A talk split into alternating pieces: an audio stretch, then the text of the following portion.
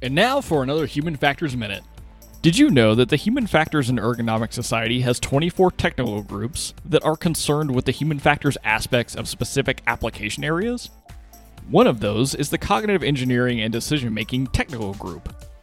This technical group is focused on the study and application of human decision making and cognition to the design and development of systems and training programs in a variety of domains. For example, examining how characteristics of human decision making and cognition are impacted in individual context as well as in conjunction with intelligent systems. They assess differences between experienced and inexperienced decision makers and how they adapt to task settings involving ill structured problems, dynamic environments, as well as complex systems. Lastly, the group is interested in understanding how technologies can be developed for assisting, modifying, or supplanting human decision making. To find out more about HFES and their technical groups, visit hfes.org. This has been another Human Factors Minute.